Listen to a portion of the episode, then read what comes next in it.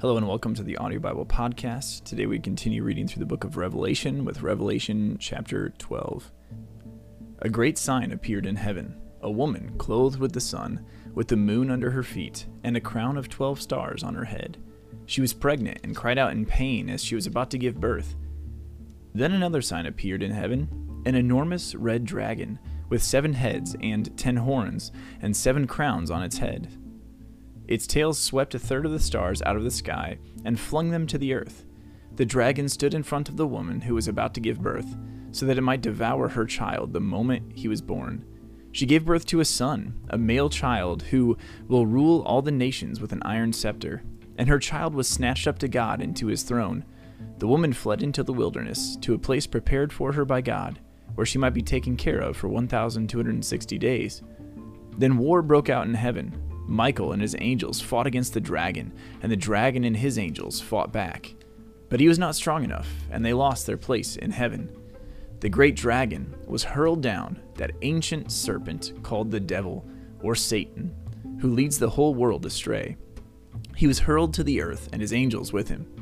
Then I heard a loud voice in heaven say, Now have come the salvation, and the power, and the kingdom of our God, and the authority of his Messiah.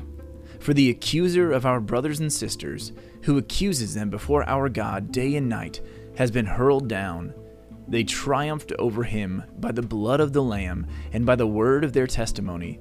They did not love their lives so much as to shrink from death. Therefore rejoice, you heavens, and you who dwell in them. But woe to the earth and the sea, because the devil has gone down to you. He is filled with fury, because he knows that his time is short. When the dragon saw that he had been hurled down to the earth, he pursued the woman who had given birth to the male child. The woman was given the two wings of a great eagle, so that she might fly to the place prepared for her in the wilderness, where she would be taken care of for a time, times and half a time, out of the serpent's reach. Then from his mouth the serpent spewed water like a river, to overtake the woman and sweep her away with the torrent. But the earth helped the woman by opening its mouth and swallowing the river that the dragon had spewed out, out of its mouth. Then the dragon was enraged at the woman and went off to wage war against the rest of her offspring, those who keep God's commands and hold fast to their testimony about Jesus. Thank you for tuning in to the Audio Bible Podcast today. This has been Revelation chapter 12 from the New International Version. We'll talk to you tomorrow as we continue to read the Word of God aloud together.